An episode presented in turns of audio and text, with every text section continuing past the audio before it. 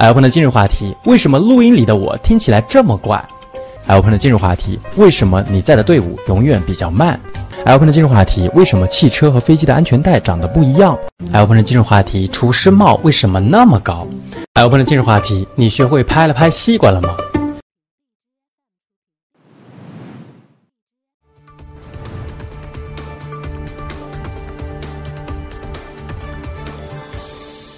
大家好，我是百度内容创作者温之凡。我的本名对大家来说可能很陌生，但如果提到 iOpen 呢，大家可能就会有点印象了。我从2016年开始，在 iOpen 的这个账号上，通过短视频的形式来传递关于生物、地理、心理、历史等领域的信息和知识。截止到2021年的一月份，iOpen 的有幸获得了超过1300万用户的持续关注和喜爱。很多新关注者都会好奇，为什么你会起一个这么奇怪的名字呢？拗口又难记，其实呢，它就是由两个单词拼接而成的，eye 眼睛，opener 打开的人，拼接在一起呢，就是打开眼界的人的意思。这个账号的初衷其实就非常简单，就是分享我的所见所闻所感，通过短视频和大家一起探索这个世界的角角落落、方方面面。i opener 的选题从一开始的带大家看世界上最奇特的动植物，最冠冕堂皇的这个设计。到去解答为什么黄瓜那么绿要叫黄瓜，为什么人要喝牛奶不喝猪奶，到分享红绿灯的发展史、马桶的发展史、USB 的发展史，再到新进的冷历史系列、网络迷踪系列，我们和粉丝一起经历了从看到想，从想到学，从学到懂，再从懂到拓展到多元思考的境界。接触的越多，就越能够感受到世界的纷繁与美妙。了解的越多，就越来越觉得自己是如此的渺小。制作知识短视频前后整整五年的时间了，我其丝毫没有疲累的感觉，相反的，我常觉得开心和满足，因为能够和大家一起去大开眼界，一起满足好奇，一起拥抱未来，一起拥抱未知，一起达到共鸣，这件事情本身它就是无比幸运和美好的。那我为什么会选择去做知识科普呢？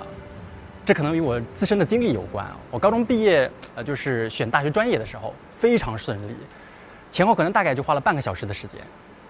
因为我的目标很明确啊，大概是从初中开始我就立志以后要成为一个主持人或者记者，我想成为一个传播者。在中央民族大学念新闻学专业的时候，通过理论学习和各种实践，我对媒介的发展有了全新的认识。我感知新媒体的时代已经到来。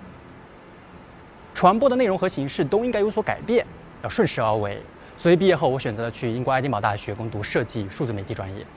我2016年辞去工作，开始全身心的投入泛知识内容的创作，以短视频这种新媒介形式来践行我的传播理想。不仅要成为传播者，重要的是传播的内容。我要做有温度、有价值的传播者。你怎么想到这些奇奇怪怪的问题的呢？你怎么想到这些奇奇怪怪的选题的呢？每当有人问这个问题的时候，我都会下意识的反问：你难道对这些东西不感兴趣吗？难道你不想知道为什么你排的队永远比别人慢吗？你不想知道为什么你总是觉得自己的语音会那么难听呢？